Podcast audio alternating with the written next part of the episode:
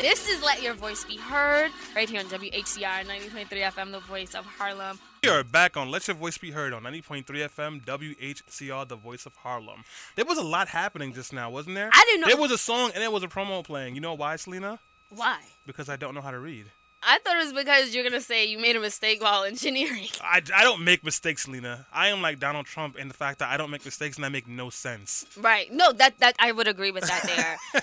All right, guys. So we're back on Let Your Voice Be Heard right here on WHCR 90.3 FM, the voice of Harlem. Again, my name is Selena Hill. I'm here with Stanley Fritz on the PC ones and twos. Doing a poor job so far.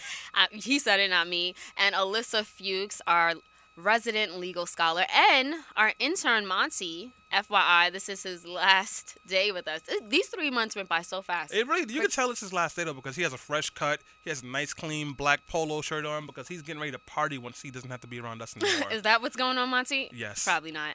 All right, Ooh, you see- You guys. see, that, you see that lineup right there? Who's your barber? He Caribbean, ain't he? no. Monty's blushing, guys. He, he probably isn't. But okay, guys. So, um, I, as I mentioned before we went on break, we're going to talk about women in jail. Uh, we're going to start the show talking about uh, a new report that shows that women, specifically women of color, are being incarcerated at dramatically high rates.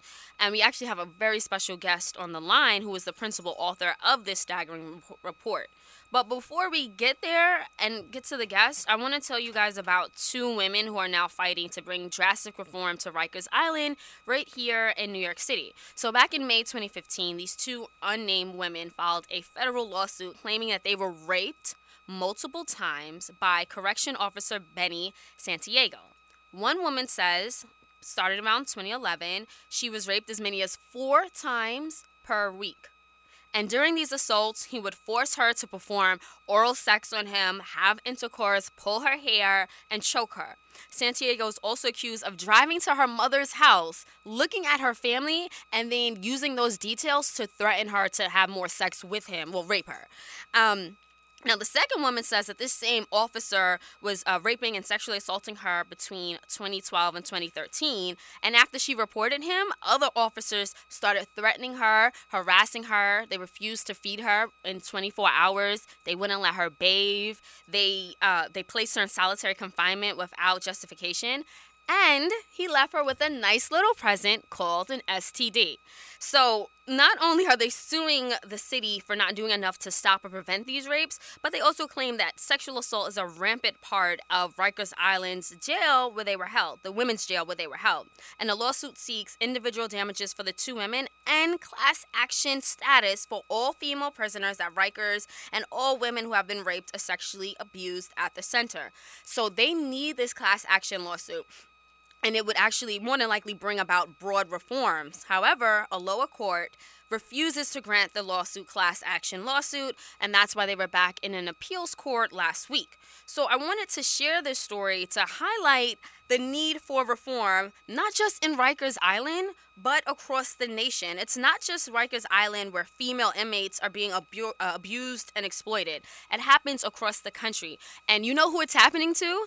Mentally ill, poor Hispanic and black women. Those are the, the people, the women who are primarily being locked up, according to a new staggering report released by the Vera Institute of Justice and the John D. and Catherine T. MacArthur's Foundation Safety and Justice Challenge. So, I saw this report. I, I think within the same hour that I read the story about the two women who were trying to push for the class action lawsuit, and um, the report was staggering itself. It shows that um, women in jails has increased 14 times. The number, the rate of women in jails has increased 14 times since 1970, making women in jails the fastest growing group of incarcerated people in our entire nation.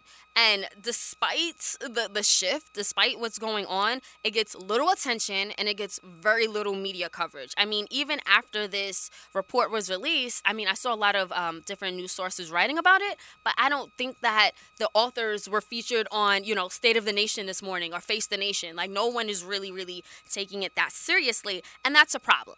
So I want to now introduce the guest we have on the line. Her name is Elizabeth Swavola, and she is a senior program associate with the Center on Sentencing and Corrections at the Vera Institute of Justice. She is also a principal author of this very daunting report. Welcome to the show, Elizabeth. Hi, thanks so much for having me. It's a pleasure to be here. Yes, it's a pleasure, and for us to have you on the show. So, you know, I wanted to start off uh, just talking about how and why women, specifically women of color, are being mm. locked up in such high rates. Right. So you're absolutely right that most of the conversation around mass incarceration has not focused on women. Um, first, that's because a lot of the focus has been on prison um, which hold people who have been sentenced to more than one year. Um, local jails have only recently just started to get attention. They um, predominantly hold people who are awaiting trial, so they're legally presumed innocent. They've been arrested but not yet convicted.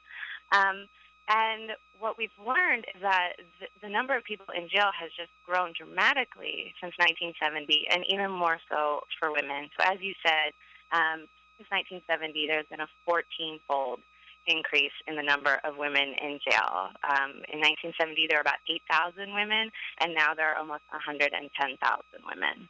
Um, and back in the 1970s, it was actually rare for women to even be in jail. Almost um, 75% of counties did not have even one woman in jail. Wow. And so when, when we set out to figure out uh, what's driving this growth, we really struggle to find any research. Um, what does exist is quite old, especially at the national level, um, sometimes almost two decades old. Um, and what, what does exist is, is also quite um, limited. You know, it scratches the surface of who these women are, it just looks at one aspect. Um, so we really had to pull from any source that we could find to try to create a complete picture.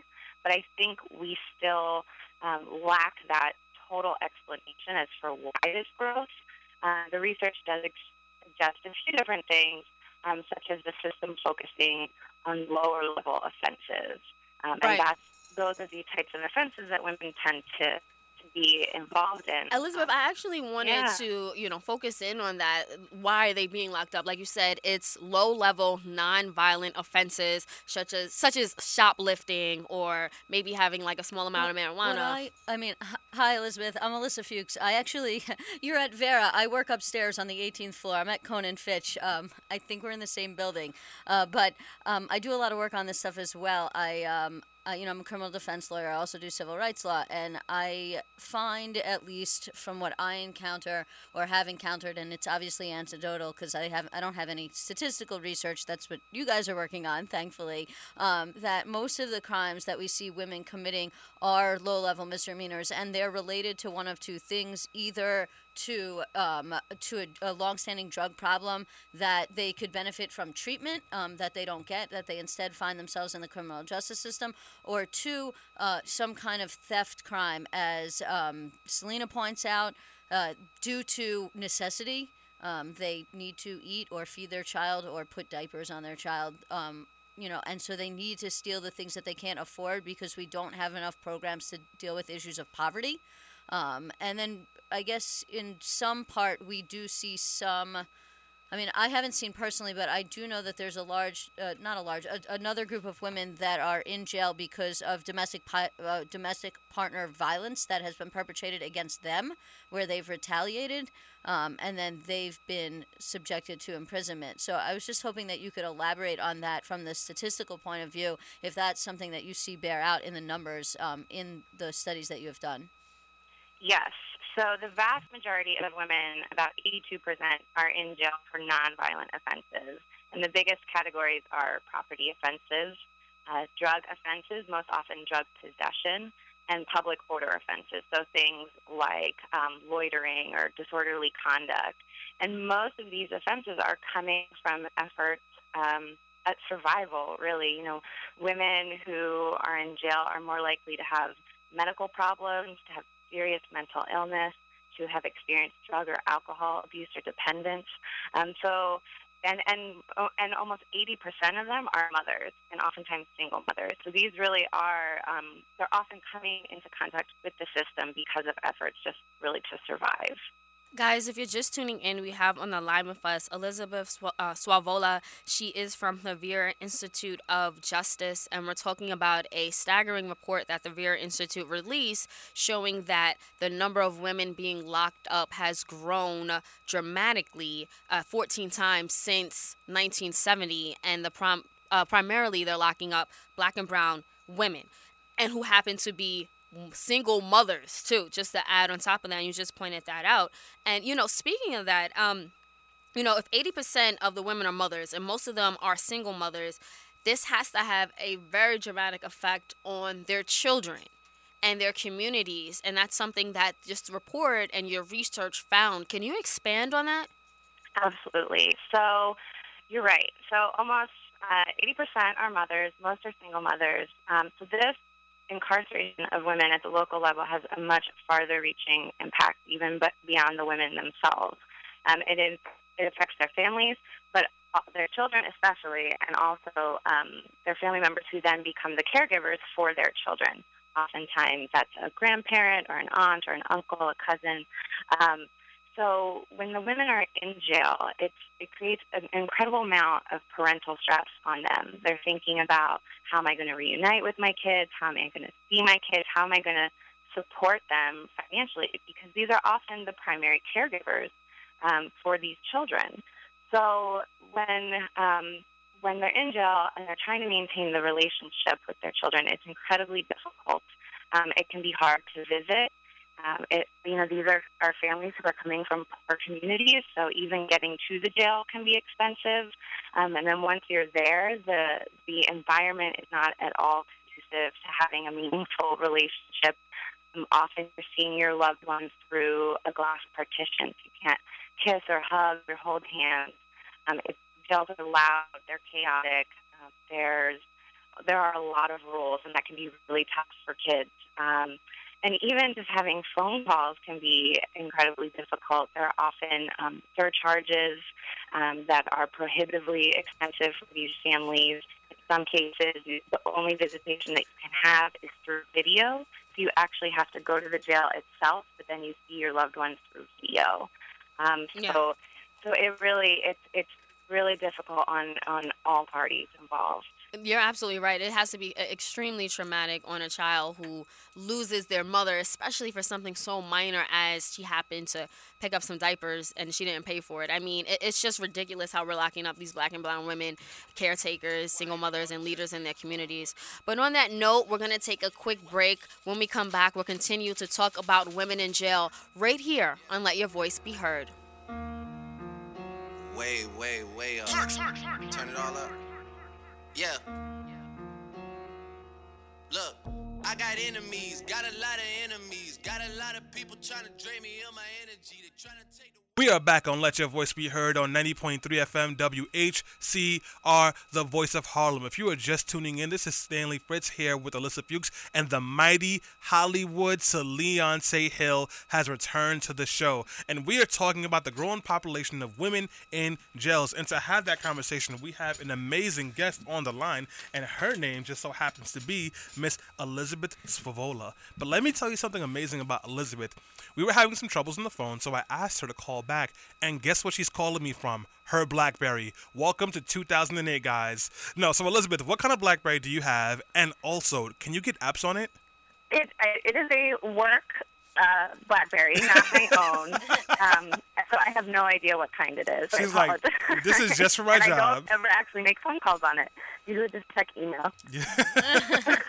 Like, it is a work phone. I would never. She's well, you're way too cool for a BlackBerry, right? What's that? Are you too cool for a BlackBerry for your personal time? Um, I definitely use an iPhone in my personal That's time. right, team Well- iPhone. I love it, Elizabeth. Stanley can't really talk because before a few days ago he had the iPhone 3 and was proud of it, I and I was not. like, it's The- time to upgrade. It was, I a had- four. seriously. it was a four. It was, It was- a four. It was. Well, I had a 5S and then I had a 4 for, for about two and a half days, and now I have a 6S because I'm a boss, and I have 64 gigs. It feels so weird taking pictures and not being told that I'm out of space. Welcome to 2016, Stanley. Seriously. All right, guys. Says guys. the girl who's always out of space. what? Out of space? Selena has you know a how many hundred times something I'm shooting a video and it's like, there's no more room for this video. And if you go to her photos, it's just a whole bunch of selfies. that is That's not all it is. true. Yes, it is. And she has a hundred gigs, and she filled it up. no, I didn't.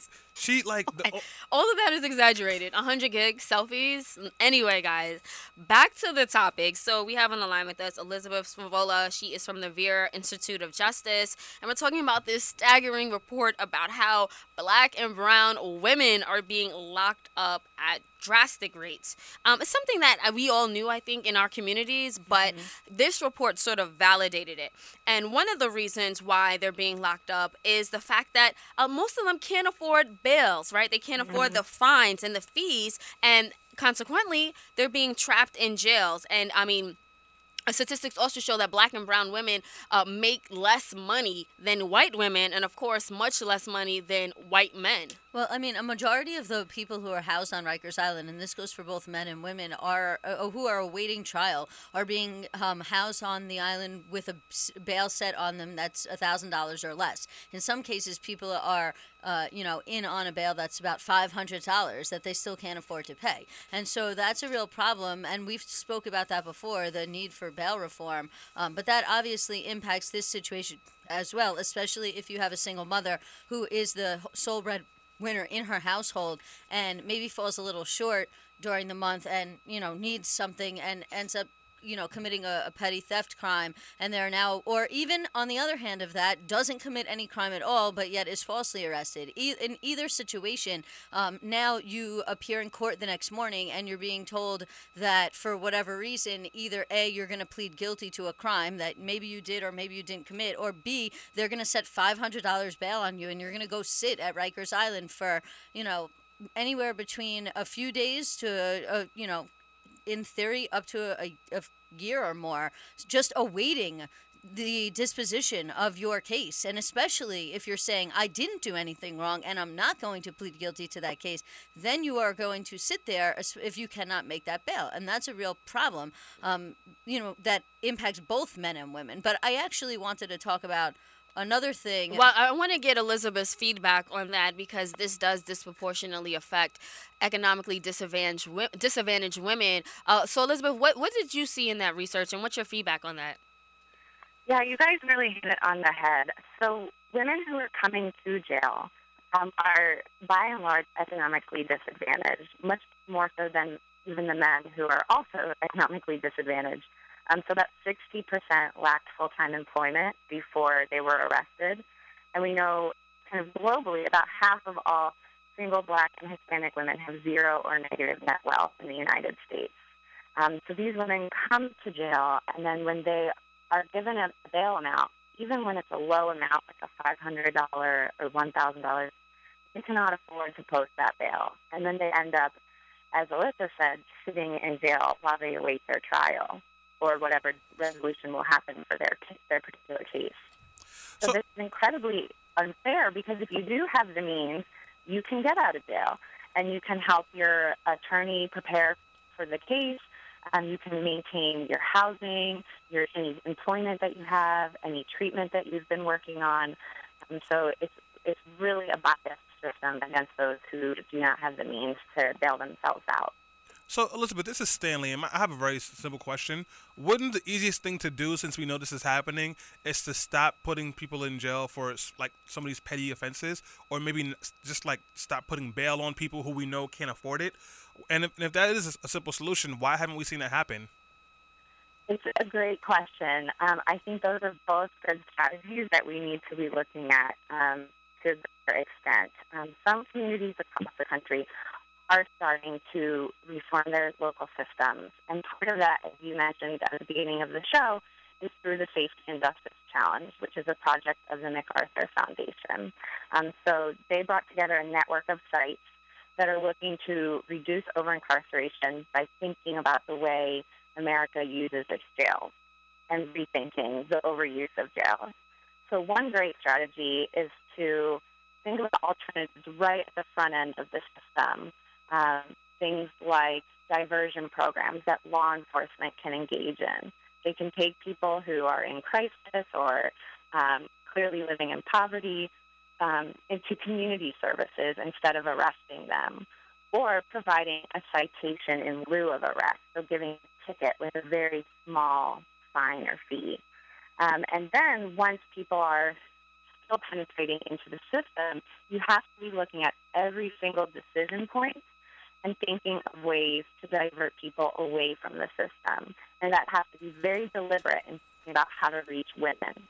Guys, if you are tuning in and you want to chime in, the number is 212 650 69. 03 You can also tweet us at Be Heard underscore. Radio. You hate that, don't you? A little bit. Alyssa? Yeah, so uh, you know, I just want to switch gears a little bit. I know that the report was mainly about because I did have a chance to read at least part of it um, about the po- the population of women in prison. Um, but I just wanted to talk for a second about some of the distinct and different issues that that face women who are in prison that men, uh, you know, are, do not face at all. Um, two of those that I can think of. uh, Well, the one is the one big one is having to do with families and children. While men do have families and children, there's a big difference between um, a mother who is the the person who has the custody of their children who's in jail. But related to the issue of children generally are two other issues. One of them is the shackling of pregnant women, um, especially when they're in the hospital and they're going to give birth if they are pregnant in jail. Um, and the other big issue that we've seen facing women in prison is the lack of sanitary supplies. Um, so I was just wondering if you could speak for a second about these two issues. I know they're a little different, but they are related. Um, have in your research did you come across anything about uh, these two issues and th- any numbers about that? I know up until last year, something like 34 states were still shackling women who are giving birth, which is just awful. Um, and even in New York State, which is something that we were working really hard to change. And I know in a lot of places, although I don't know the numbers, maybe you could give us a better picture where there's a lack of sanitary supplies. And so women are basically forced to come up with alternative solutions um, every month when they get their period. Horrible. Yeah. So when women are in jail, they are definitely within a system that was created for the majority of people there, which is men. So oftentimes, even very simple things like hygiene are overlooked for women. Um, even toilet paper is often ordered in quantities that men use. So we know biologically women need more. Um, and pads and tampons are often quite not available for these women. Um, they're made to stretch the use of it for a longer amount of time than they should. There may not be any supplies at all.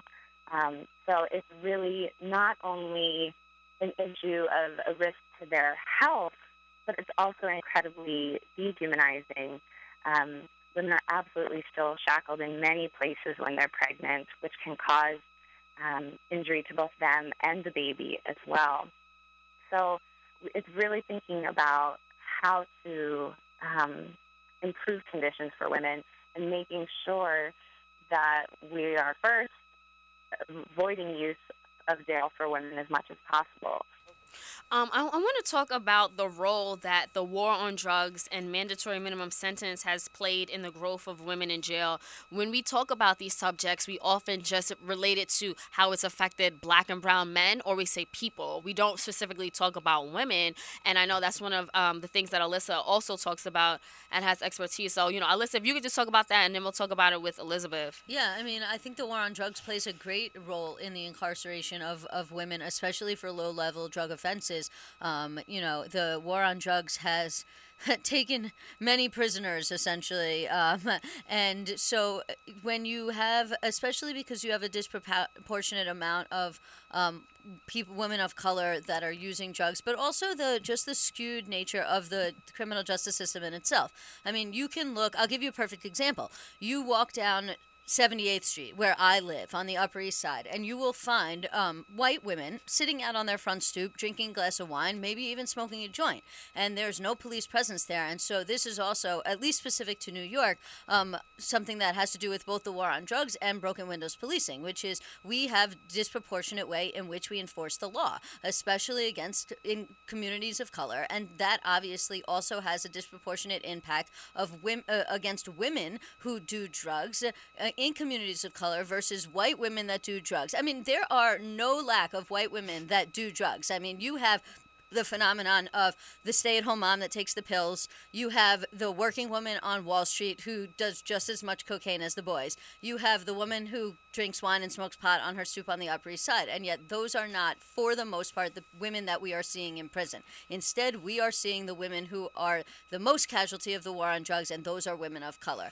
Those we women. need to protect white women. You will not attack them, Alyssa. Okay? You leave Becky with the good weed alone. no, but it's funny. Those women aren't also aren't demonized. Like it's seen Right. as almost classy to have wine in a joint. And it's like, oh, you're liberal and progressive. Whereas if you're on your stoop in Brownsville drinking a forty and smoking, it's oh, look at this That's ratchet racist. girl. They're drinking Hennessy, Selena. Okay, Henny, whatever. But no, I mean, say like No, there's a so- different perception. Yeah, I mean, and that just goes back to the general disproportionate nature in which the war on drugs is enforced against people of color. Yeah, um, Elizabeth, I wanted to get you back into the conversation here. Yeah, absolutely. So, about 29% of women in jail are there for drug offenses. And as we said earlier, oftentimes that is just simple possession. Um, and we know that about two thirds of women in jail are women of color. So, certainly over time, as law enforcement has come to focus on these lower level drug offenses, women have been swept up um, into the system even more so than men.